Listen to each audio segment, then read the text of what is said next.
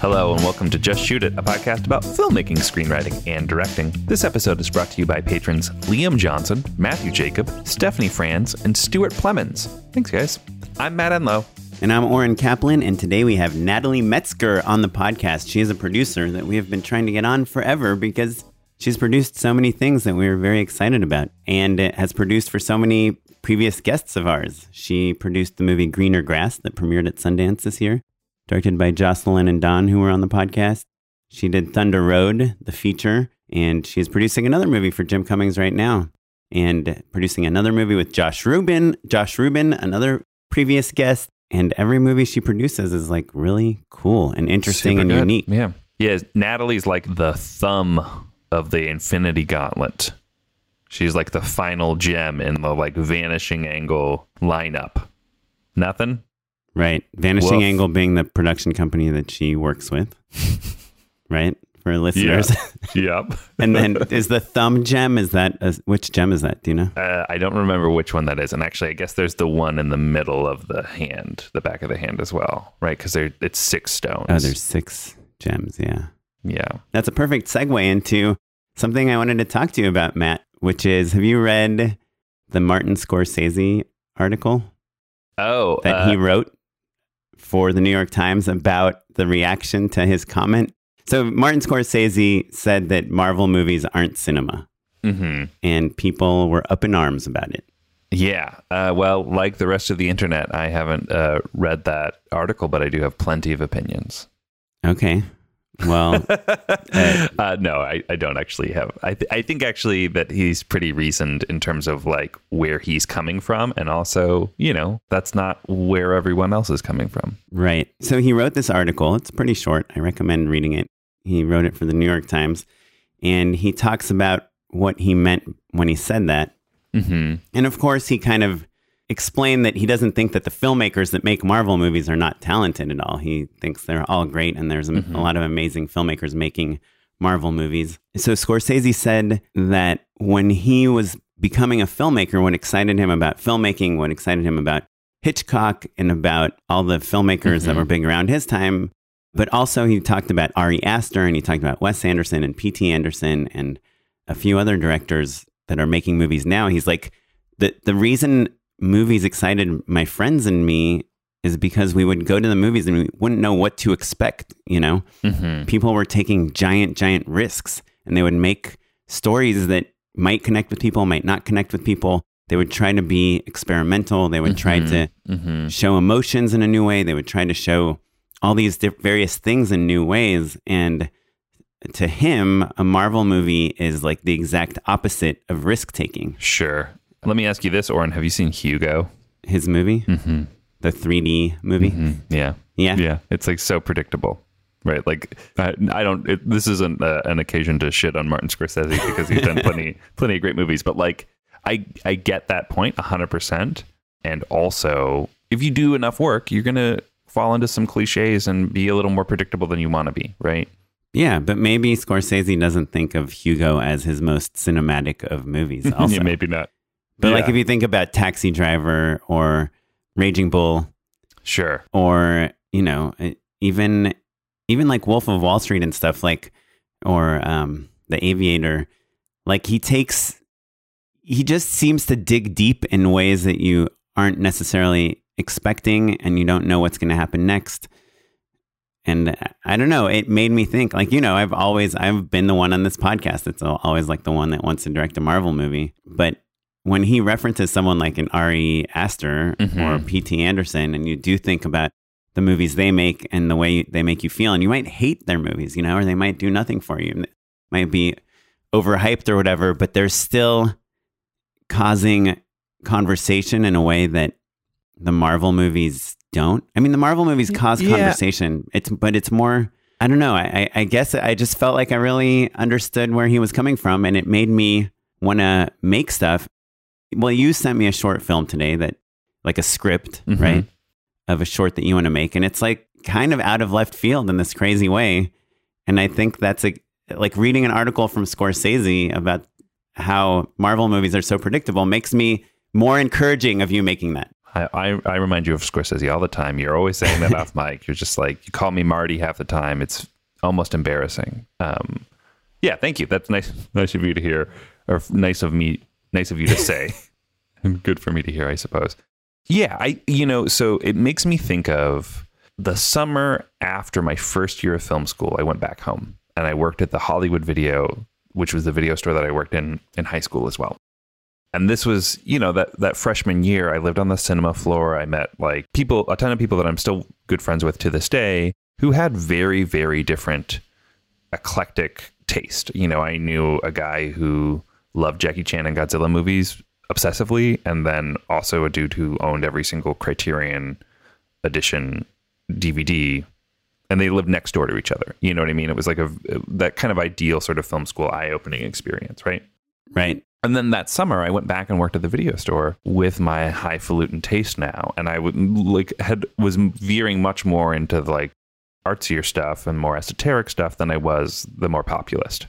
And that summer, I just remember realizing very clearly after I'd recommended movies that I really, really loved to people, and they were dissatisfied. You know, they it wasn't what they were looking for. Right. Like Truffaut for like the Yeah. family the I family mean- that comes in.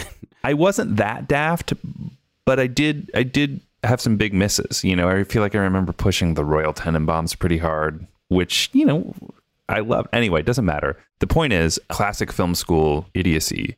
That summer I just realized like, you know, people watch movies for all sorts of different reasons. And the lady who rented Save the Last Dance every single day for an entire summer hmm liked watching Save the Last Dance over and over and over again. You know, Right. to me, like, yes, I understand that like a person could could love cinema with their whole heart and also not connect to those Marvel movies. I've seen every single one of those movies, and sometimes they're super duper boring to me, and sometimes I'm in awe of the incredible cinematic feat of creating a 20 movie arc. That is daring and exciting to me. Do you know what I mean? And so, Yes. and some look, did we all know exactly how Endgame was going to go down? Yeah, sure, of course. But like, that's different than calling something cinema or not. And frankly, it doesn't, I think it's just like an embarrassing argument to have. Like, I, I want to have more interesting cinema for sure. Like, if everything was just junk food over and over and over again, that would be a problem. But like, I like Cheetos and I also like, you know, fancy salads I spent too much money on. I, I still would love to direct a Marvel movie. Um, yeah. uh, I would love to direct a Marvel TV show. I'd like to love to direct a short commercial featuring a Marvel superhero. Sure. But that said, I think there is some value in thinking about how the work you're doing, how it makes people feel, and how it's unique, and how it is trying to use the medium in a way that it hasn't been mm-hmm. used before. Like, who's the guy that did The Witch that now has the Lighthouse movie? Robert Eggers. But, you know, the fact that he made this like four by three black and white film that people are saying is very interesting, you know, like in 2019 is super cool. And I don't think you get to make the Marvel movie until you've made Brick or you've made even Chronicle or some movie that nowadays seems like so cliche, but when it was made, it's it was like unique and special. Exciting. And so yeah. yeah, I think that that's the thing that it kind of reawakened in me is like, is like, why am I trying to make stuff that feels like a short Marvel movie? You know, Mm-hmm. I should make something that feels like nothing you've seen before, but is still telling a story and hopefully emotionally resonant in some way. Well, when you always said that you wanted to direct a Marvel movie, I never thought that you literally meant that you grew up loving Thor and wanted to make a Thor movie or something. I thought you always just were like, I want to make like a a fun, big budget, star-studded, PG-13 action movie with some comedic element.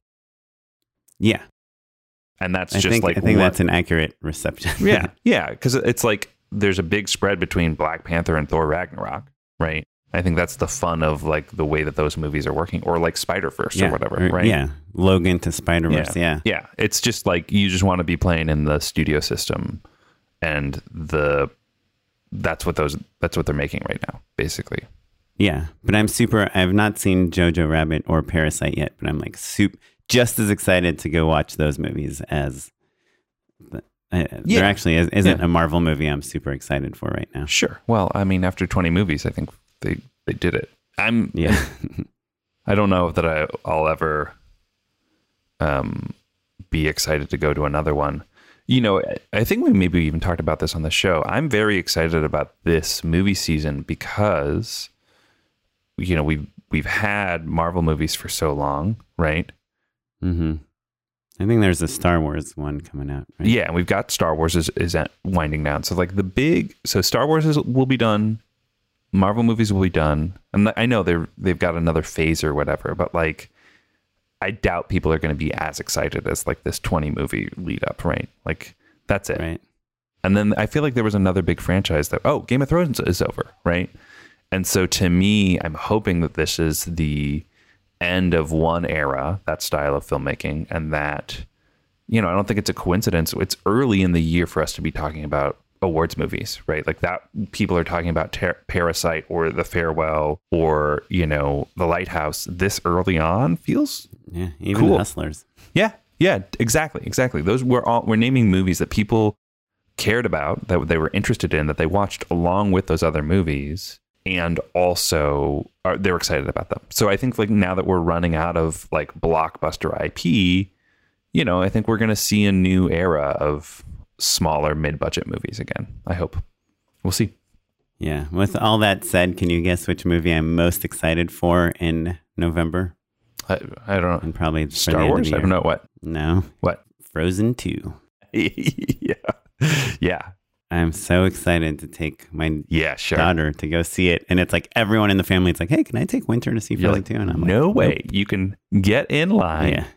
Wait, has she seen a movie in the movie theaters yet? Yeah. She saw Okay. Toy Story Yeah. 4, which I, I don't think was like the perfect movie to see in a Did she care her. about the other Toy Story movies? Yeah, No. yeah, yeah. My my first was Follow That Bird, which was the first Sesame Street movie, and was a Mm, phenomenon. Interesting. Yeah. I don't know what my first movie in the theater was. I did watch a lot of, I think I watched like all the Ninja Turtles Yeah, yeah. movies in the movie theater. But cool. Well, speaking of awesome movies that are kind of breaking barriers and new ground, let's talk to Natalie Metzger, who has so much good information. I mean, there's so there's like two or three amazing takeaways that I got from this that I was not expecting. Speaking of awesome, kind of groundbreaking films, I'm excited for you all to hear our interview with Natalie Metzger. But before we jump into that, we want to tell you real quick about our Patreon. Check it out at patreon.com slash just shoot it pod. And Patreon is a way that if you like the podcast, if you feel like you're getting something out of it, you want to support us, give us a dollar a month, anything, it's super helpful. It helps us pay for our server space and our live events and all the things. And speaking of live events, if you are a patron on our Patreon, then you get into our live events for free, which means free food, free drinks, free everything. Uh, pretty much pays for itself. So if you gave $1 a month and came to two events, you would be in the red. Oren, did you know this? In the black? In the black, yeah, yeah. Did you know that we just hit the three hundred dollar mark? Oh, on Patreon? It's our first threshold. That's our first goal. Oh. Originally, that number was designed to mean that our editor, Jay, and back then it was Chris and Jay, that we would break even with paying them. But we have since given our editors a raise. And so that is not the case. Um, no, but it's still cool, Yeah. and it's what's cool is also that it's you know from a, a bunch of different people, so it's excited. So yeah, so check out Patreon.com/slash Just Shoot It Pod, and otherwise, let's get on with the show.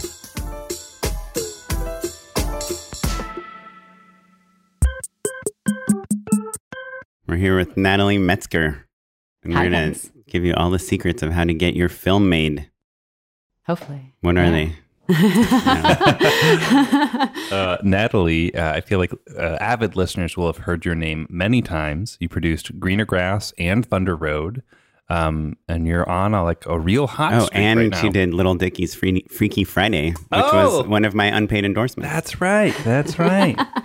yeah. Yeah, that was a fun one. so uh, we're so excited to have you on the show finally. Welcome. Thank you so much. It's such a pleasure to be here. Um, you were saying before we started that uh, you're just about to start another new movie. Yeah, so we're in post production on Jim's uh, Jim Cummings' second feature, The Werewolf, um, and then we are uh, in pre production for his third feature, The Beta Test, which we're shooting in two weeks. It's funny you don't look utterly exhausted? because also Greener Grass is going into wider release as well, right? Yeah, so uh, Greener Grass released this past week. So we were doing screenings and Q and A's and press, and then we're um, expanding beyond New York and LA um, this coming week. Um, I'm I'm very excited that you don't think I look exhausted. Yesterday I got to the office at 4 a.m. and Oh. didn't leave until like 9 p.m. Well, But- maybe, maybe a little tired. Wow. Why would you go to the office at 4 a.m.? Um, because we're shooting in two weeks, and we've been in post production on this other movie, and so uh, you know it's like ramping up for this new thing. As you know, we just got studio approval for picture lock on the werewolf, so Oh, like right. once we got that, it was like um, full force. Can you talk a little bit more about that? Because I'm curious. You know, you guys have done such an inspiring and great job at like being utterly independent, right? Like Thunder Road was distributed solely through your company, right? Self-distributed. Is there a studio for this this movie? Like you said, there was a studio lock, etc. Like, can you talk about that deal at all? Um, yeah, so uh, I I can probably talk about it. It'll probably be announced before you guys put it live, but just in case it isn't, just FYI. Um, but uh, yeah, we're doing that. We're partnering with um, MGM's Orion. Oh, Um, for the werewolf, and so um, yeah, they're the distributor behind it and um, funded the thing, and um, yeah, it's been a really great partnership with them. That's exciting. I think uh, Night Owls was distributed by Orion as well.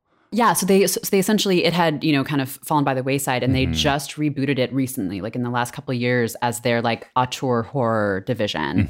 Um, and so they've done films like The Prodigy. Um, they're doing this new Gretel and Hansel movie that's going to be coming out soon. They did um, Child's Play. I like the that new, Gretel the and Hansel. It's very, Yeah, very current. like- switching it up. Yeah. Um, and uh, yeah, so um, they uh, they got behind Jim's um, werewolf script that he had written like a couple years ago. Um, a, a bunch of companies essentially came to us after Thunder Road, after we won the grand jury at South by, and they um, they're like, "What other scripts do you have?" And you know, Jim had like three or four other scripts that he had kind of in his back pocket, and um, XYZ, they did like The Invitation and like a bunch of other great, great um, horror and thriller movies. They came to us and they're like, Does Jim have any genre movies? And uh, Jim's like, I had this werewolf script that I wrote a couple years ago. And they're like, Great, send it to us. They read it, they loved it. Um, they brought it to MGM. MGM loved it. And it essentially was a very quick green light. And then we started um, shooting that in uh, March of this of this past year in Utah. Um, we were there for a couple months. And uh, yeah, we've been in post um, ever since we got back and just picture locked. And it's going to be released. Um, we just got a release date, March 21st of 2020. It's going to be a wide theatrical release. Awesome. Holy cow. So exciting. That's so crazy. I mean, if someone came to you and, you know, like, because you're going to Austin Film Festival next week and they're like, hey, what do you got? Um, you got any features? You'd be like, oh, yeah, I have a, I have a yeah. genre feature. And then you'd like run home and try to like write a genre feature. But then somehow Jim Cummings has a script that everyone loves. He's just like- got it in the shoebox. Yeah. well, Yeah. Let, let's talk a little bit more, actually, Natalie, about um, the way that you work with filmmakers, right? Like we talked a lot about Jim, and I'm sure we will plenty more in this episode. Um, but you also collaborated very closely with uh, Jocelyn and Dawn of Greener Grass. Um, And you're also a d- writer and director yourself. Correct. Yeah. Yeah. So so tell us how how you come to work with these filmmakers and what your relationship is like. Tell walk us through that whole thing. Yeah, I mean, usually, um, you know, people always ask like, "Oh, you know, like, do I just send you a script? Like, you know, how does it work?" And like, I, you know, I don't normally go off of scripts. It's like all about like people and like just relationships. Um, and so, uh, yeah, I mean, with with Jim, um, um, I met him uh, because so right after he won the grand jury at Sundance for his th- uh, short film of Thunder Road, he got commissioned by Fullscreen um, to do this like series of this anthology series of six short fi- um, films that were all single takes, and um, c- getting commissioned to do short films. Who's ever heard of that? Sure, right. Unfortunately, Fullscreen's no longer in existence. But you know. um, If we had, yeah. Every time someone said that about some company on this podcast, we'd, A- And we always have a show on that network. I had a full screen show. Oh, yeah. I did Go multiple- 90. Go 90. yeah, I had two Black full screen Hills. series, and it was just like, oh, wait, I- what I- about Maker? I'm just kidding. I was like, wait, what? I almost had a maker series too, and then then they went out. Um, Pretty rough, you guys. Yeah, the Sorry. the second full screen series that I did is called Living Rooms. Um, it it uh, we got a call from our execs over there three days before we were supposed to go live. We had all the key art, all the marketing. The trailer was done, the film was ready, delivered, or the series was ready and delivered. And um, three days before we were supposed to go live, we get a call from our execs, and they just sounded shell shocked. They're like. hey, we just came out of a conference meeting and um, it sounds like Fullscreen's going under. So we don't know what's happening with their series. We don't know what's happening with our jobs, but we just thought we should let you know. And you're like, how did you not see this coming? uh, but yeah, it was like such a bummer because then like we had this show that like ended up not like Ever getting seen. a release. Sure, Um, yeah. we ended up being able to like you know get it to a, a different place, but it's it's kind of it totally fizzled because it didn't Yeah. have that that push. Um, but yeah, so Jim was like looking for a producer to help him with this Fullscreen series, um, and so he went to Matt Miller of Vanishing Angle um, and said like, "I need a producer for this," and, and Matt was like, "Oh, you should talk to Natalie." Um, and I'd been doing a couple little Vanishing Angle projects as well as freelancing a bunch of other places, and so Jim and I met and we just like Im- immediately clicked. Um, and so, yeah, I was in the middle of producing a YouTube Red series at the time. And essentially, uh, the day that we wrapped was on a Friday. And then um, on the next Monday, I started pre pro for his Fullscreen series um, and was like wrapping out the other project I was, as, as I was starting his um, series. And then, so we did those six short films. Yeah, and then when he got asked, uh, Topic commissioned three more short films from him, which he asked me to produce, and then, but uh, yeah, and then we did the Thunder Road feature together, obviously, and so um, in in the middle of all of that, um, Dawn and Jocelyn had actually they had had the Greener Grass short at the festival circuit at the same time as the Thunder Road short. Wait, so- can I ask you? Sorry, just to back up a second, because I think a question I hear from our listeners a lot is like, "Hey, I'm I'm a filmmaker, and I know you guys all keep saying to just shoot it, but like, I need I have a script and I have like an idea, but I I need someone to like help produce this for me." Like when you first started working with Jim, he came to you with a project and a distributor and a budget already, right? Like you Mhm. didn't have to worry about those Yeah. things. Yeah, um, but yeah, a lot of but greener grass was just a idea. Right? Yeah, I mean, gr- I mean, Greener Grass was a script. I mean, I had done a short film with, with with the two of them before that, but um, but yeah, I mean, like I had done a ton of short films before um before working at VA and and had done a bunch of like pilots and things, and a lot of those was just like let's let's figure it out. You know, like sometimes the um, if it's a short film that the director wants to use as like a proof of concept or just like as like a, a calling card um, sometimes like they'll um, you know self-finance it but like i would come in to you know help them with the logistics and getting everyone on board um, sometimes it's And what's your grants why would you do that? Um Like the real question is, are you getting paid for all of those, or are some of them like passion projects? So when I first started producing, um, I was I was just making my own short films and like I, I literally just bought a DSLR camera, started like shooting stuff, editing it on my laptop. And um and it was in the process of doing that, I started submitting to festivals and they started getting like awards and attention. I was like, oh, this is cool. I'll make more of these. And you went to CalArts, right? You I went to film Cal school. Arts, but no, not to Oh. film school. I have a master's in dance. Oh, Oh, Yeah. So That's I cool. was that, frankly, that makes a little more sense because CalArts is like real artsy fartsy. Like, Yes, it's that's very where I learned experimental. the, the term art school damage. You know, you come out into the real world and you're like, oh wait, like yeah, there's a whole no one cares about my commerce. experimental animation degree. Exactly. Yeah. So yeah. So I was studying choreography there. I was making these like really weird experimental theater um, things, and um, and yeah. So I started making these films on the side, and then my film school friends actually were like, "Hey, can you help me make my short the way that you made your short?" And you know, for a lot of the theater things, I was booking the vendors, I was like booking the venues, I was casting, I was I was- doing all the things. You were producing. I was producing, and so um, and so I would just like help them out, and like I didn't even really, I don't think understand what the word producer was. It was just what I had done for all of my projects, and so I was like, yeah, I can help you do those things. Um, and so and then my friends started recommending me to like their other friends, so it became like a friend of a friend thing, and I was just like helping out on those projects for free. And then one day, someone reached out to me and was like. Hey, so and so recommended you. We want you to produce this short film. Um, here's what we can pay you. And I'm like, oh, cool. I can get paid for this. That's awesome. Yeah. Um, so yeah, so it's like totally a, a word of mouth thing that I just like was like doing it and then just started getting paid to do it, um, which is awesome. And were you always like even on that first paid gig?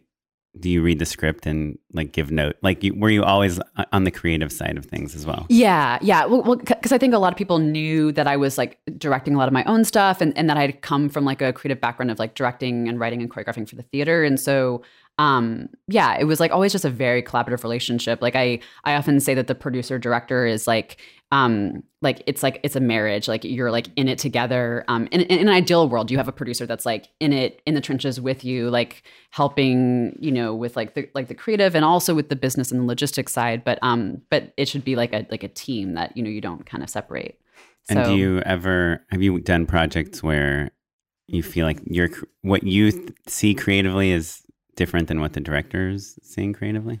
Um, early on, uh, just because I was kind of taking on whatever projects people asked me to do, so I wasn't really being very, very picky. I feel like for some of those, um, I, I, I was kind of like, oh, I don't understand what the director's vision is here, or, um, or I'm, I, I, I'm not super, you know, wild about this material, but I'll just like do it.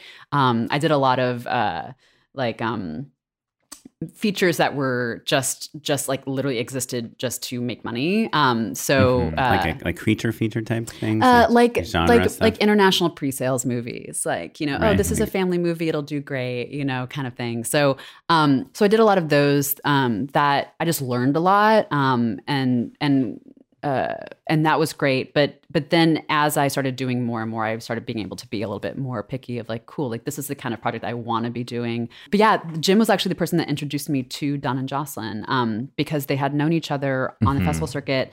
They had um, written and uh, starred in two short films, the the Greener Grass short and this film called Buzz, but they hadn't directed them. And so when they were getting ready to do their directorial debut as a short film called The Arrival, they went to Jim and they're like, "We need a producer. Who would you recommend?" Sure, we need some help. Yeah. And um, and he was like, "You should talk to Natalie." And so I met with them, and like we, uh, I just love them so much. I, I'm totally obsessed with them. So uh, so yeah, so um, I produced the, their short film for them, The Arrival, and then But what about Tony Yacenda? How does that tie into any of this oh stuff? yeah, so Tony. And that's why I asked the College Humor question because everyone you've worked with worked at College Humor. Yeah, and they all like went to Emerson. So everyone thinks that I Oh, went to yeah. Emerson, but I went Sure. to Emory, which is very funny. But um, Very confusing.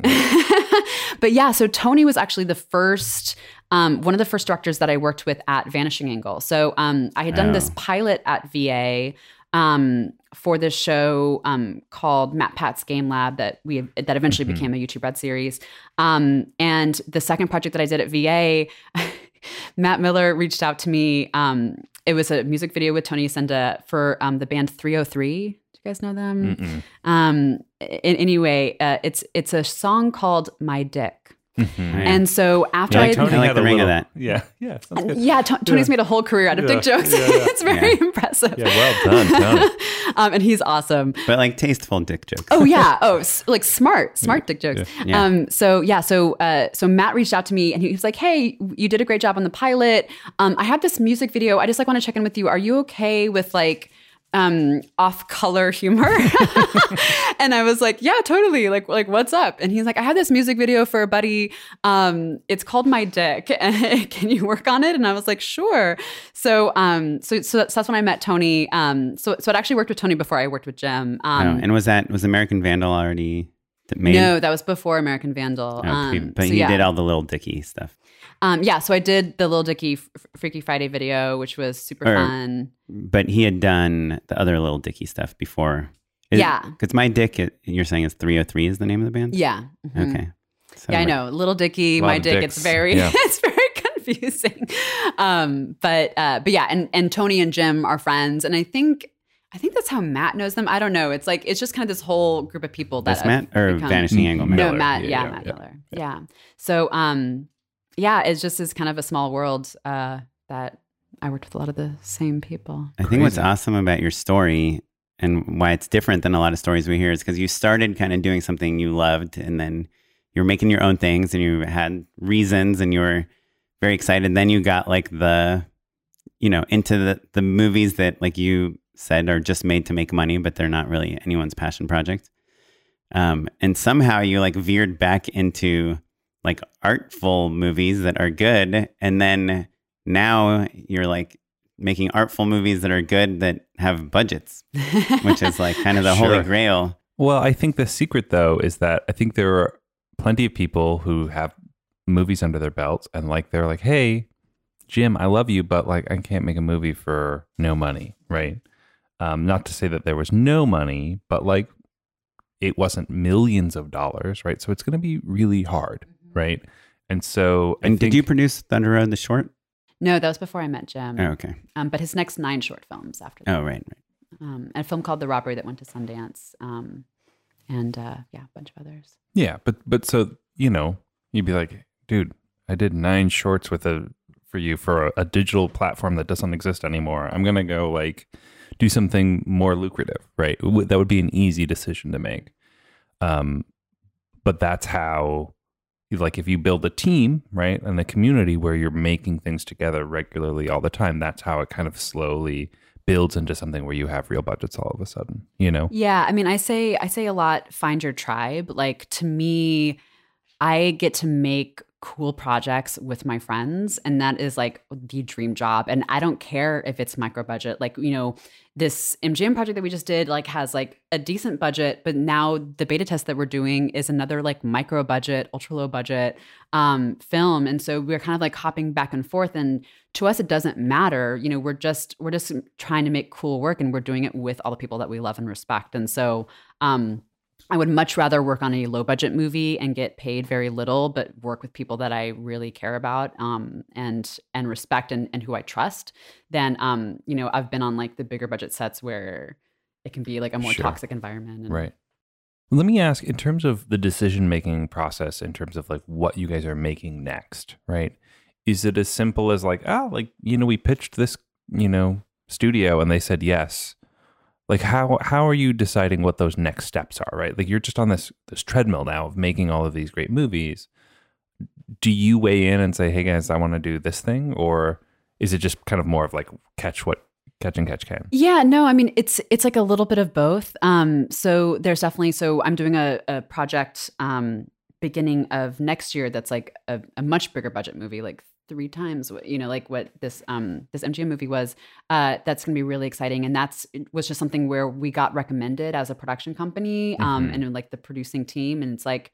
Great! This movie got you know is getting financed. Like let like let's do it. And we happened to be able to pitch a director that we really loved, Josh Rubin. I don't know if you guys Sure, know yeah, of him, course. Yeah, he's Yeah. been on the podcast. um, oh, awesome. Great. Yeah. So I love Josh. So, so we actually pitched him. They didn't have a director attached. And we were like, we think we have a really great director for this.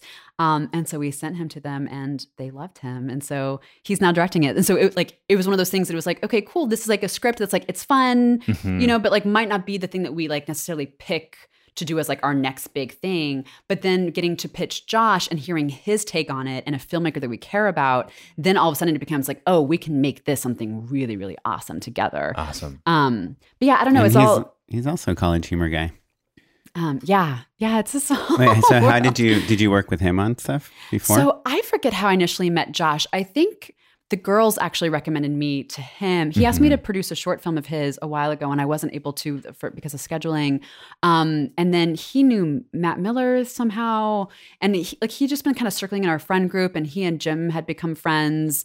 Um, and then when he, so he just finished his first feature, um, and that's like uh, getting submitted to festivals right now. And so he had invited me to this like feedback screening like one of his like first feedback screenings and I had went and saw it and I was like Josh this is like really good. I went in with no expectations. I had I had no idea what it was about. I had no idea like if it was going to be good. I had, I had I had no idea and I watched it and I was like this is great. Um and I gave him some thoughts you know and um and it was actually based off of seeing that we had this like meeting for this new movie um like a couple weeks later Mhm. and like having seen that i'm like oh that's the exact same tone as this movie needs. And so it was an easy pitch to make um, wow, but that's pretty lucky if you're Josh. right? yeah he's Yeah. jumping from like a micro budget to a like Sure. full union sure, sure. Well, but I, I think also you have to take a look at like he made the micro budget movie. That that's the reason you thought of him, right? Mhm. He did the thing. He did it scrappy. Just shot Mhm. it, right? And also has like a formidable commercial career. So he had the experience of knowing how to deal with large crews in a in a and real also meaningful pitch, way. pitch to client, which was like the big Sure. thing. He was able to do a really, really great pitch. Um, but yeah, I mean, his his first feature was like total micro budget. He shot it at like his family's cabin. Like it was Mhm. just like him and a friend who were in it. Like it's like super, you know, tiny. But he knew that that's what he could do, and he took a lot of like, um, you know, you know, plays out of the Thunder Road book, so to speak, of like you know, just like figuring out how to just get it get it done. He's Yeah. also in a movie called What Children Do that I remember. I talked to him about Oh, it. I haven't seen that. Uh, I need Wait, to. wasn't the director on our podcast? Yeah, Dean Peterson. Dean Peterson was on the show. Or is Um, Dean Peterson the guy that murdered his wife in San Francisco? You know, funny enough, same guy. Yeah. Um, Talented filmmaker. yeah, yeah. Horrible husband. Yeah. and and Josh is also he he was in Greener Grass, but his scene got cut, which is such a bummer. Oh, that's such a bummer. Um, he plays this like pool, like the swimming coach at this at this community pool, and he is really hilarious. But his scene is in the like extras on Oh, like sure. iTunes and on and on the DVD. So Awesome. if you want to see Josh, Oh, cool. I mean, it's pretty hard to not see Josh. I feel like he's in every other he is thing in I so I much. watch. Yeah, he's incredible. So um, yeah, I'm really excited to get to finally produce for him um, beginning of next year. Right. That's awesome. I mean, he is lucky in that he made this movie that hasn't even played a festival yet. And it's his first movie, and he has this yeah. giant multi without- million dollar movie. A- Again, though, I think it's important. I- I'm not so- saying he's not talented, but no, sure, sure, sure. I'm saying, you know, but more importantly, I think taking a step back, I feel like, especially when I was younger, I I would listen to a podcast like this, and I would be like, Back in the "How is 80s. it that all of these pe- people are friends with each other, and they all know each other, and they're all hiring each other? This is the coolest thing I've ever heard of." and also it seems impenetrable. impenetrable. How do you how do you become a part of that scene? How does that happen? And I think it's just important to point out that like a it you know this is 10 15 years in the making, right? Like Josh was in New York working on like dumb CollegeHumor sketches before it was a real company, right? And that's kind of a thing that helped coalesce work and opportunity for people and that we could all kind of like be in the same room together, right? But we all had to kind of move to New York, move to LA, figure it out, you know, practice, right? Level up, do these commercials, do a bunch of micro budget shorts, do a bunch of micro budget features. And then now it's like, oh, we all get to see each other at a fun release party, you know? Well, and he was really good about like checking in and following up, which is like so important. And I think people don't give it enough credit. And I think they're scared to do it or how to do it. And some people do it really wrong. Let's talk um, about that yeah, actually. yeah. Because, This is- because I'm sure that I'm one of those people. You know, like you're just like, Who you was- can, oh. you can, you're swe- literally, you can see me sweating as I'm typing the like, Yeah, I'm like, just "Ah, I know you're in really email." busy. yeah, it's it's Yeah. it's it's an art, and and and I get those reach outs a lot, and like and and the difference between the ones that are good and bad are like it's it's such a drastic chasm. Um, but Okay, yeah. let's start with the bad ones. What's a bad reach out email? well, well, let's start with Josh because because Josh, you know, he checked in about a short film. Like he he like I was recommended to him to produce a short film years ago. I wasn't able to do it, and instead of like you know being upset that I wasn't able to do it, or like you know he just continued to check in like every once in a while. He was in greener grass, so he's Wh- hold on. What what would he say though? I'm, I'm, we're going to get nitty gritty. Sure, and um, maybe let's let's make it a tiny bit more abstract. Josh is like a good example, but in general, In a general. good, a good check in so would yeah so a good check-in is like you know hey are you able to you know work on my project? No. Okay great. Like no worries. Um and then every few months you know Mhm. maybe like every three to six months just checking in to be like hey hope you're well. Um uh, if you have something new to share it's like hey i had this new short film just you know just wanted to send it to you and no pressure to act like like it's there's no you know There's can't no, wait like- to hear your feedback yeah. it's Yeah, it's, sure. it's it's just like here here's this thing and even if i don't watch it i'm still like oh that person right top Made of a mind thing. Yep. yeah and then um and then also checking in to say congratulations so like Mhm. so checking in every every few months if you have something new to share and then also checking in every few months to be like hey i saw i saw you have greener grass in theaters congrats, Congrats. Yeah. and there's no Wow, that's a that's a pretty big one. That's a good. That's such a Because good. I'm one. always like, oh, they're Yeah. yeah. actually, Maggie Kiley, who was on the podcast, sure, sure. She Kara, my wife, auditioned for something she's directing uh, yesterday, and I was like, should I just send her a note and just say what's up? And then I I know that she just had this big Warner Brothers deal, like a whatever you call those deals. Um, and um, and I emailed her. I was like, hey, congrats on the Warner deal, and just just letting you know, just putting it out there. My wife auditioned for your your episode yesterday, and she wrote back and she's like, oh, thanks so much, you know. And I was like.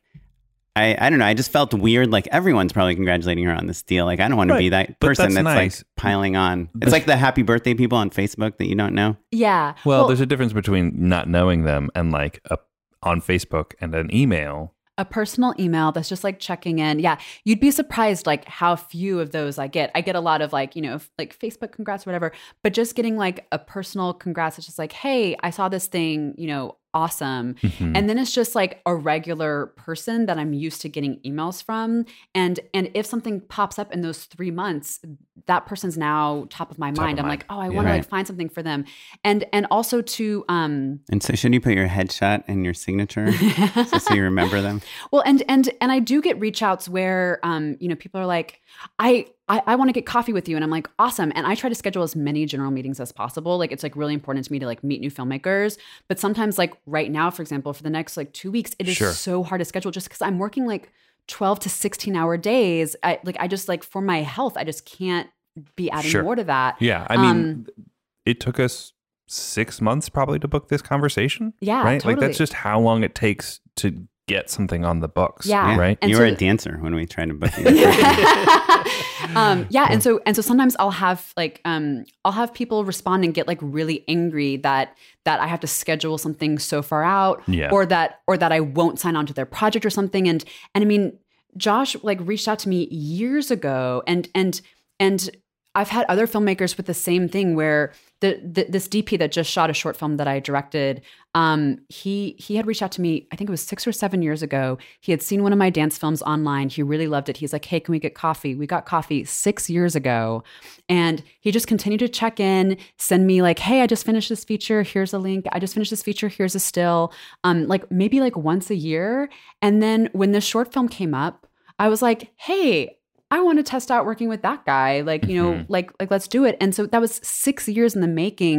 And I think some people um they don't realize how long of a game it is. But like you it like you Sure. have to be committed and patient, but if you are, the payoff could be like really really huge. Um and don't be afraid to reach out. Like don't Right.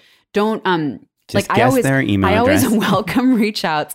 Um and like and sometimes like I'm not able to meet or whatever, but like I always welcome, you know, people just, you know, just checking in and saying hi. I mean, we had PAs on Thunder Road that were literally just just like tweeted at Jim and were like, "Hey, I want to help on your new movie." And he was like, "Come on down." And some of those PAs now work at VA or Mm-hmm. like, you know, they're like now part of the family. It's like it's it's just becoming part of the family finding your tribe and and once you find your tribe then like that it just slowly kind of you know Balloons, expands Sure. That's and how you get to make three movies in a row. yeah yeah And know what when I you- lo- sorry, Uh, uh, just going back yeah. real quick before we move on.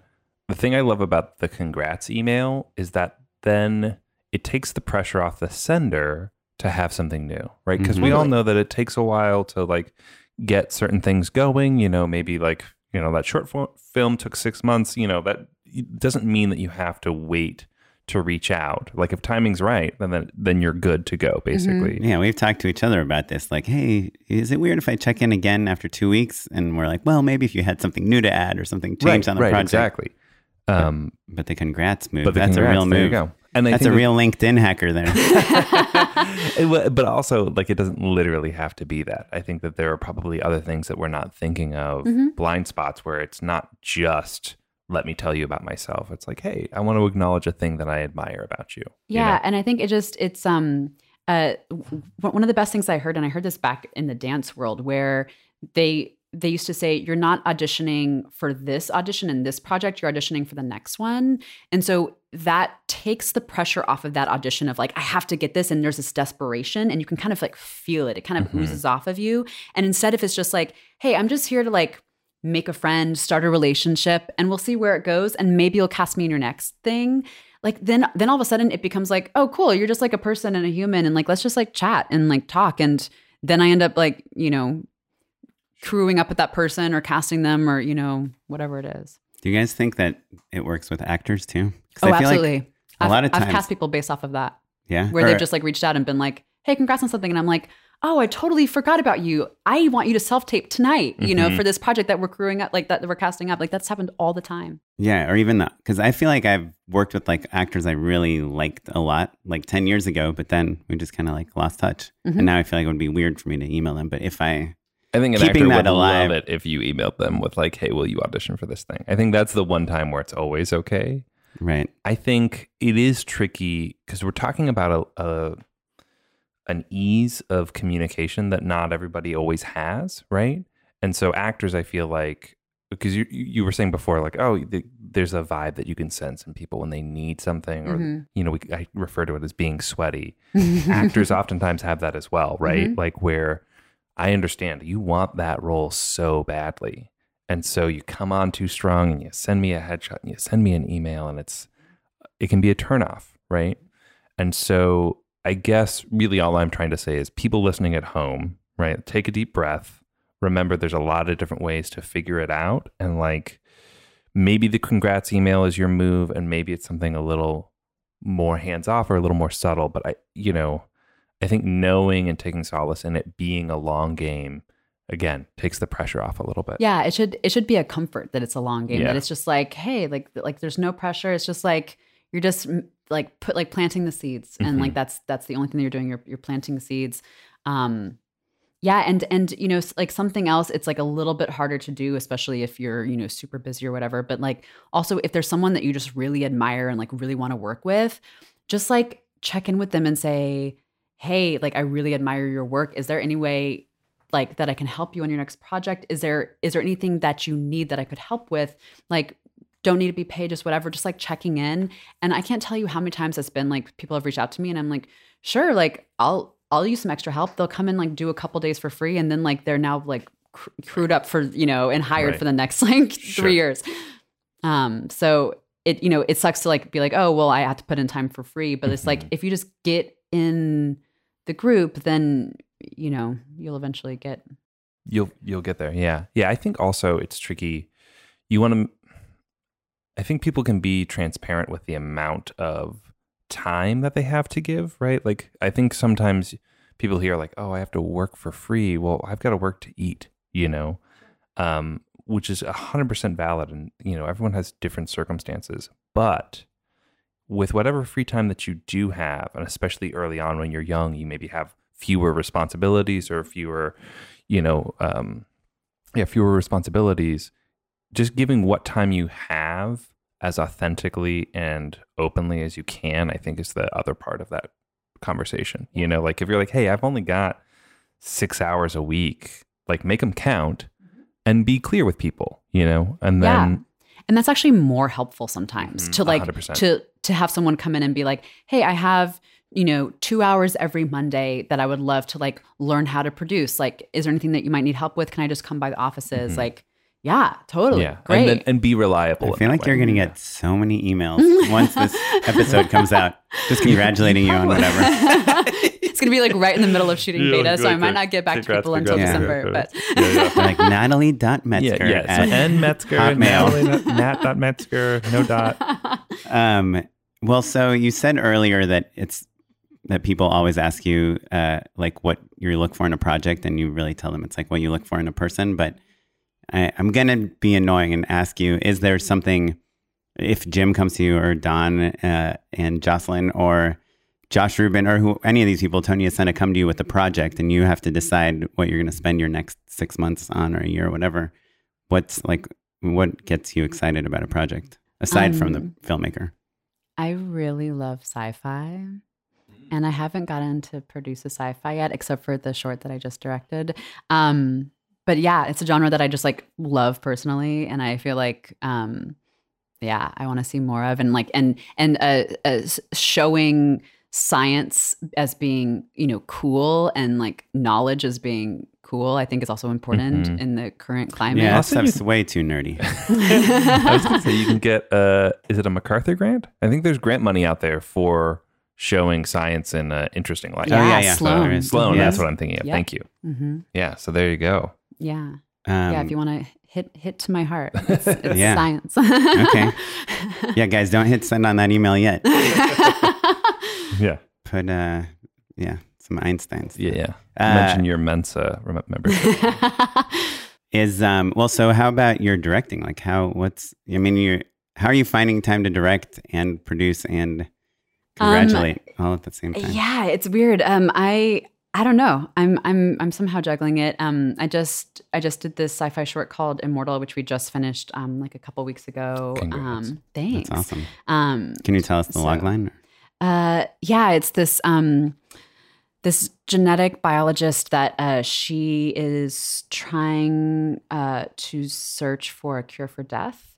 Um, and she started doing her own research because no one else takes it seriously. Um, and when it gets discovered, uh, Is that the premise of Reanimator?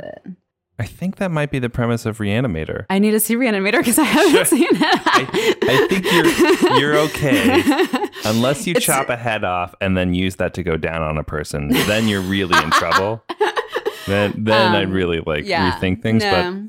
This is like very Yeah. like grounded sci-fi. Like Yeah. like we actually, I'm just obsessed with the actual science of this, the Mhm. actual like anti-aging research. Um, it's very very fascinating to me.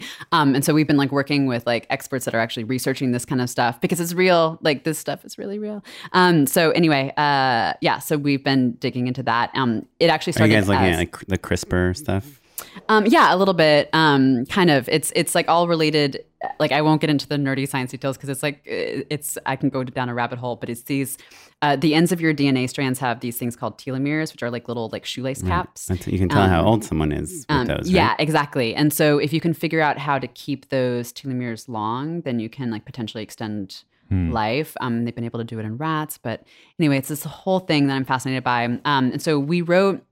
Um, my, my writing partner and I, um, Bob Blair, uh, we wrote this feature script that won the gold prize at the Page Awards a couple years ago, awesome. and um, and we we were really excited about it. And then I ended up like that was when I started producing a ton of back to back features, and so we like we just haven't had a chance to do anything with it. Um, and this year we were like, you know what, like we want to do something with it. We're just going to do a short, and so we wrote a short film version, very separate from from the feature, but just like same characters and concept. And um, yeah, we shot it in between all these other projects. Um, and you just paid finished for it yourself? Um, yeah, yeah, just like as a. A, like a, a testing ground for Or us just to pull like a little bit of money from each feature you're producing? yeah. Yeah.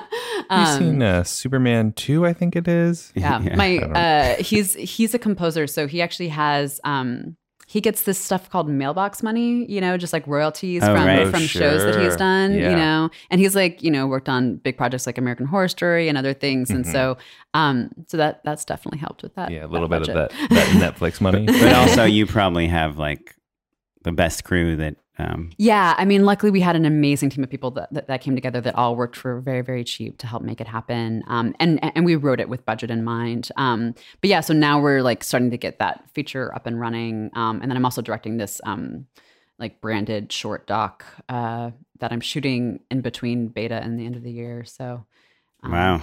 yeah. And so, do you get stressed out at all? Um, I definitely get stressed for sure. I um, you get like a spa day or two in there as well.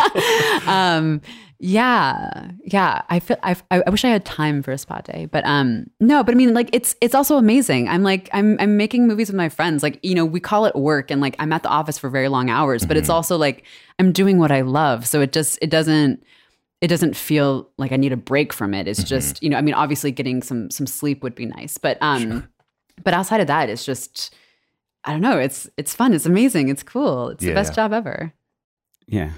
I mean, there's the there's probably some hard parts, right? I mean, there's Oh, like for sure. the contracts and negotiating and things Yeah. falling well, apart. and on and on projects like Greener Grass, um, well, and Thunder Road, where I was doing all of that myself. There was no legal, there was no accountant, there was Mhm. no UPM. It's like I'm doing everything.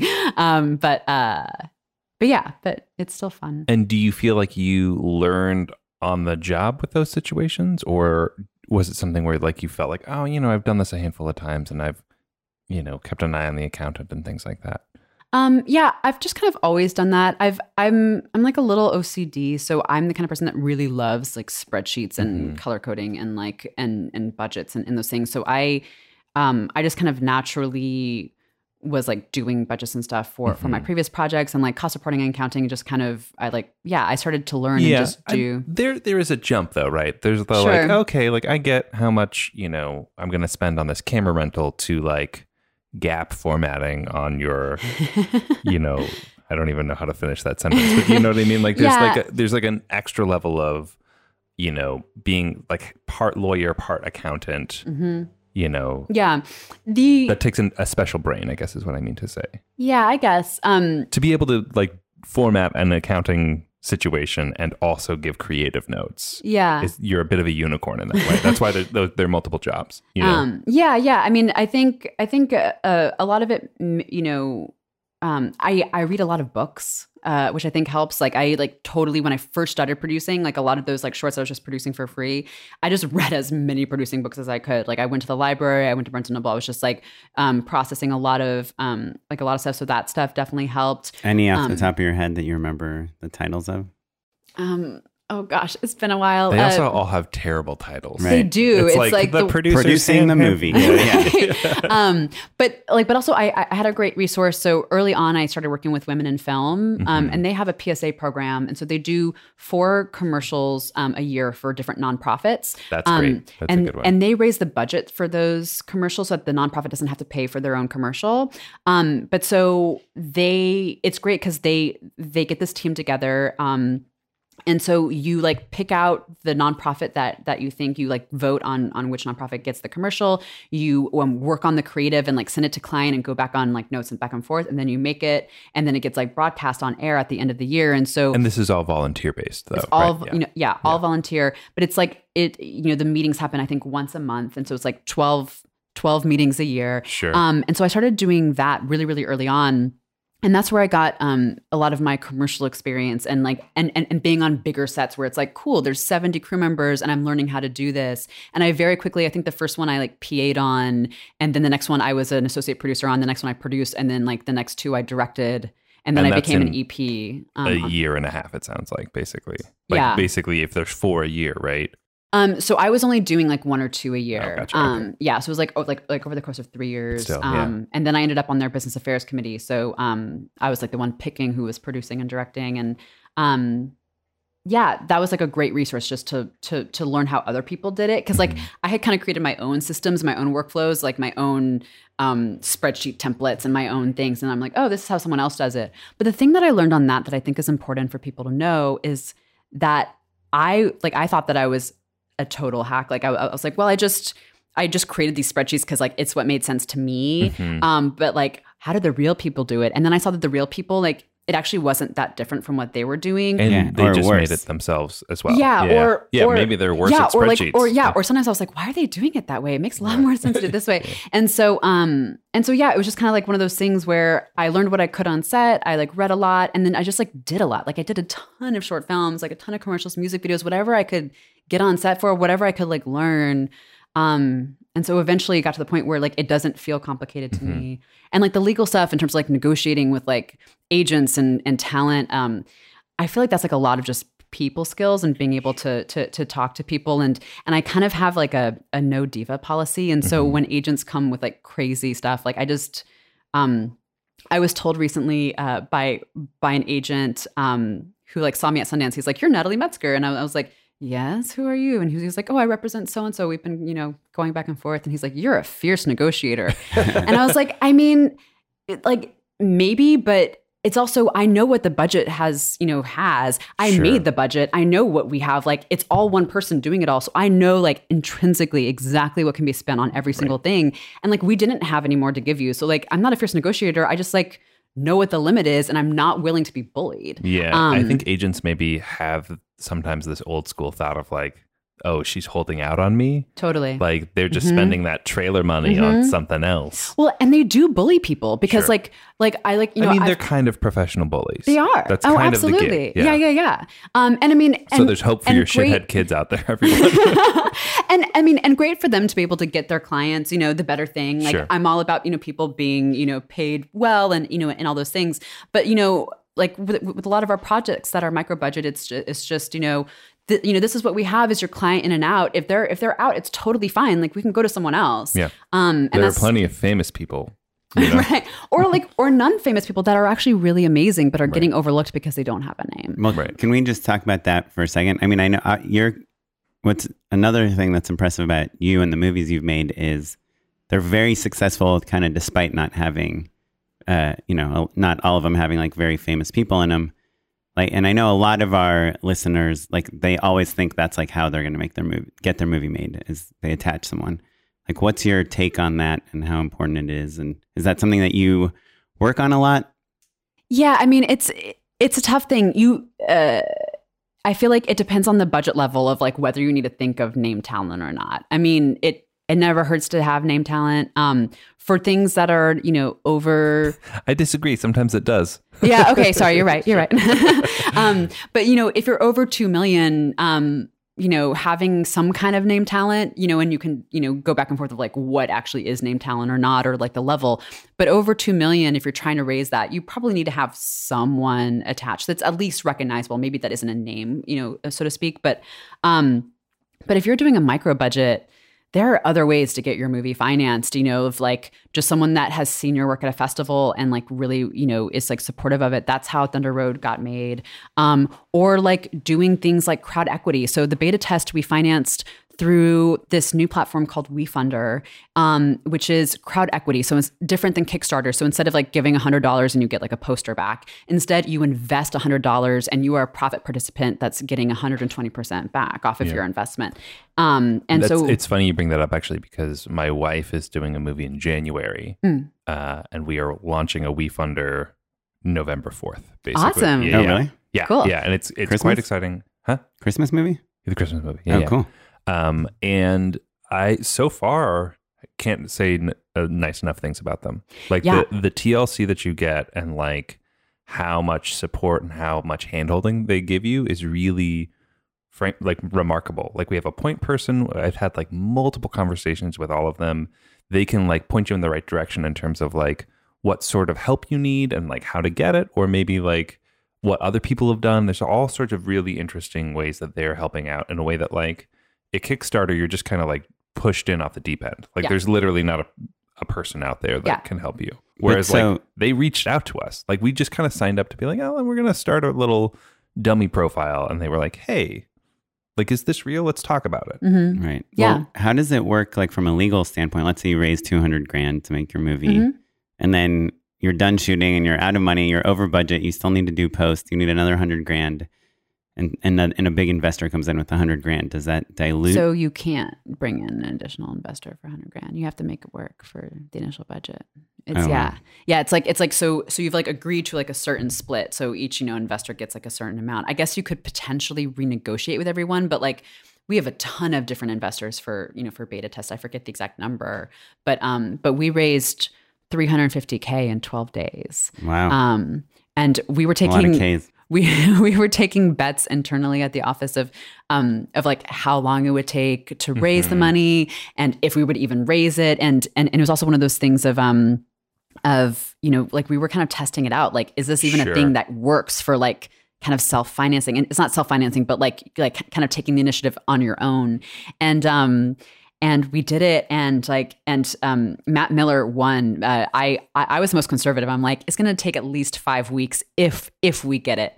Um and matt was like two weeks and it ended up being 12 days. It was it was so fast. Um and you know and people it's it, it's similar with kickstarter where you have like different levels. So people can get like in exchange for giving $50,000, they get an executive producer credit and like a logo on the movie or you know like they get perks beyond just being a profit participant. But um but like but but it's also cool cuz it puts the audience in control of like they're like I you know am investing in this movie and I want to see this get made, which is great. But then also like if it does well, I can make money off of it. So they're also like encouraged to like help the movie be successful. That's like Tesla. He was selling off shares of the company, you know, to make the first line of Mhm. cars. Um, did uh, what was I going to ask? Oh, um, do you think you raised that much money so fast because Jim has like a pretty strong social media yeah following? definitely i mean i mean that that definitely helped um because like the crazy thing about it is that we didn't even share a script so we raised that amount of money without even Sure. sharing a script What did you share? um uh jim did a little video and um there was like a little blurb about what the film was about um and that was kind of how many kind of it? How many followers does he have? I mean, he's You know, he has definitely a, you know an audience base and fan base, but um, but yeah, I think I think you know if you if you can also keep the budgets economical, Mhm. then like that like that allows you to take a lot more creative risk and allows you to get your movie made faster. Which is Sure. like I think I think sometimes I I- hear filmmakers that are like, oh well, I need at least two million dollars for my first feature. I, I need at least a million dollars for my first feature, and I'm like, okay, well that might take you years to raise, and you might raise it, which is would be Sure. great, but like you also might not ever raise it and And wouldn't it be better just to make a feature now that's cheaper, that you can figure out how to do cleverly, creative problem solve to get the budget lower? Make that, and then let the two million dollar be your second feature. You Yeah. know, like like figure out ways to just just to make it, just shoot it. You know, We had Sarah Adina Smith, Smith on, who's now got an overall deal at Amazon and uh, show shot all of uh, Looking for Alaska and Hanna before that is like a you know a big deal fancy director now, um, and her first feature, like all of the money sort of fell through last minute, and then like she had to scramble, shot her fir- her what became her first feature for fifty thousand dollars, and she point blank was like, no one's going to give you two million dollars. Lit, no Yeah. one's going to do it. they want they. It, So you're like it's it's you. We never want to say you're that Josh because it doesn't- Ruben it's- and Natalie was at your screening. But Josh already shot a movie before that and had a huge commercial career. Yeah, and he did his first feature for that he like did himself that he used the resources that he had that was a total micro budget, very very low budget. Um and so the fact that he had that and yeah, and like reached out about the screening and the fact that I happened to be available was awesome and then like and we saw it and we pitched him but um yeah, I don't know. I think I think people sometimes like hold out for this thing and like it's just that used to be the way that it was and it just like isn't anymore just just, because there's so there's so much content. Um and it's and it's really hard to get a first feature you know financed um so it, but if but if you can prove it if you can do it on your own and there's ways to you know not only you know do crowd equity but like also self distribute so like you can kind of like be in control the whole time um and uh and if you do it right then uh you'll get your next movie made Yeah, Awesome. there you go. And Jim has 79,000 Twitter followers, uh, and Um, he follows 49,000. Yeah, there you go. Um, but we we could we should do a whole episode on equity crowdfunding soon. Um, but I would say, 'cause, having looked at both Jim's WeFunder and then a handful of others, there's not that many films out there yet. mm-hmm. Um, and I think it's important to look at the other ones that don't have the same sort of social media following that still are raising six figures. Oh, really? I don't I don't want to be like, hey, this is the silver bullet for everybody to fix everything. They they're they've been very clear it's still a long road. Crowdfunding, no matter whether it's equity or Kickstarter, is, is a challenge for sure. But I guess what I'm saying is like if it's right for you, do your research basically, because I know not everyone has the a huge, you know, social media following or a podcast or whatever, Yeah. but that doesn't mean that you can't make it happen. Um and like we should do a micro or a, a, a equity crowdfunding conversation real, some other time. Real quick, Natalie, we've heard you use the word micro budget a bunch of times, and I come sometimes think of that as a dirty word. You Mm. know, like we always joke about if you pitch the show on like how you made this your movie for zero dollars. I'm like, well, then it's probably not that good because you would lead with it's a good movie, Mm-hmm. and then maybe eventually you mentioned it was zero dollars. Um, but you say micro like it's no big thing, right? How do you feel about micro budgets? Yeah, I mean, it's uh like to me, the word micro budget I, I usually use for anything under 250k. Mm-hmm. Um, and uh, yeah, I don't know. I think there is sometimes some a freedom in, in micro budgets. I think it's like why you know after doing this um this like studio movie for Jim's second feature, it's why we're you know doing a like a, a micro budget as as his third feature. It's just there is a freedom in um getting lean and mean with the crew. Mm-hmm. Um, you can be so much more mobile. You can move so much quicker. Um, and as long as everyone knows what they're doing, um, sometimes like it, it can actually sometimes be more fun. Now, granted, there's definitely been times when I've done a movie that's Sure. that I'm just like, like, I am "Oh, just doing everything, and I can't, you know, like like I can't even, I don't have the bandwidth to even be creative here. But um, uh, but yeah, there can be a freedom with micro budgets that um, and and and a and a freedom from like being like being able to take creative risks because the financial burden isn't necessarily on them. Um, they're more likely to make their money back. Um, and so if they're good, um, but so that helps to just like let you kind of do your thing. And I think sometimes it allows directors just to be able to be more truly themselves um, than to have like other feedback and other people. Um, yeah. Well, that's Um, perfect. That talk about like wrapping it up perfectly. Yes. Um, cool. Should we, do you know about unpaid endorsements? Unpaid endorsements. So I've been traveling a lot lately for work and my phone keeps dying on me. And I know like every person has like a charging stick or whatever and they like kind of work and they stop working. You got them for free and you lose them. Um, but the, the DP I've been working with has this awesome one and he, uh, it's called the, the Mobile Power Bank 9000 milliamp. it's this uh, awesome thing. It has like the it has a lightning cable, a micro USB cable, and a USB C cable all built into it, so you could charge your phone and your laptop like at the same time, and it pretty fits in your pocket. And it's twenty eight ninety nine. And I told uh, my DP, I was like, "Hey, what's the brand you have? I want to buy one of those." And then he's like, "Hold on, wait till Cyber Tuesday. You'll get a way better deal." And then I went and I saw him at a Tech Scout, and he's like, "Hey, I got something for you." And he just gave it to me, and Ah. um, and it's something that I've noticed he does a lot. Like he gives like you know holiday gifts to like directors he works with and things, and it's something that sometimes I I forget. I mean, I know producers are tend to be better at that type of relationship keeping, but like even like as a DP or a different crew position, like kind of giving something, it, it's kind of awesome. A nice little thank you gift. Yeah. I love that. So that's it. The mobile power bank nine I think I might buy one on Cyber Tuesday, unless Yuki, you're listening. yeah, Yuki, uh, Matt needs one. Natalie, uh, what you got? Um, I uh, am really into docuseries. In fact, like most of the things that I um, consume outside of producing is nonfiction. Um, but there's this docuseries that I'm just obsessed with on Netflix called Explained, and I like recommend it to everyone that I know. They like it's just like a 15 minute episodes, and they have like two or three seasons now, and it's like different episodes are about completely random things like athleisure to the female orgasm to the exclamation point and like it's just like a little like um you know this is what this is this is like why it's interesting and it's like very very well researched and really um cool animations and graphics and it's just a really quick way to learn about something new um and it's once a week and i would highly highly recommend checking it out Explained. Explained on Netflix. Explained, Netflix. yeah I love a 15 minute episode too. Netflix once a week. That's a new thing. Yeah, yeah, they've been doing that. the- Their talk show format is like Oh, yeah. that as well sometimes. Mm-hmm. Cool. Um, well, I've got two real quick, nice and fast. One, I know we talk about reply all every once in a while on this show, but Mhm. have you guys listened to the Feral Hogs episode? Is it recent? It's recent. oh no, I might have and missed it it. is wonderful. It's filled with twists and turns. It's political. It's empathic. It's humanistic. It's everything that that show does really well. But like literally every time I felt like, okay, well, this is the end. They've come to their conclusion of what this weird question of feral hogs in America and what it means politically. Um, it- you- found the conclusion. There's a new twist to it. So it's based off of uh, a tweet that went viral a couple weeks back about a man like in response to like talking about like gun violence um tweeting about uh what a person is supposed to do when 30 to 50 feral hogs are in his yard surrounding his children which sounds totally absurd anyway it's a real rabbit hole um but yeah it's really great it's like what podcasts should be doing it's like really um exciting and fun and then my other one is a, a short documentary series called Art House America. It's on the Criterion channel.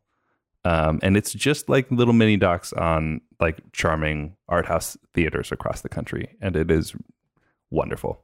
It's like Sounds like exactly, exactly up Matt's alley. I know, I know.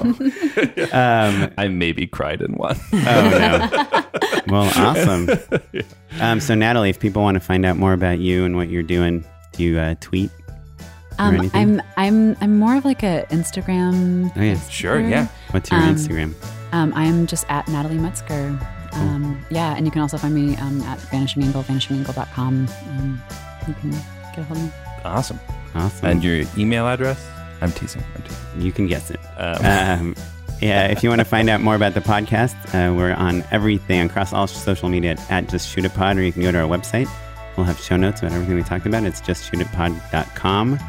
Uh, what else? I'm on Instagram at O'Kaplan. I'm at Mr. Madenlow. This episode was edited by Jonathan Luna. Our producer is Madeline Roswatt, and our webmaster is Ewan Williams. You're listening to music by the artist Jahzzar, and which is provided by the Free Music Archive. Additional ad music by MusicBed. Thanks, Thanks, everyone. everyone. Bye.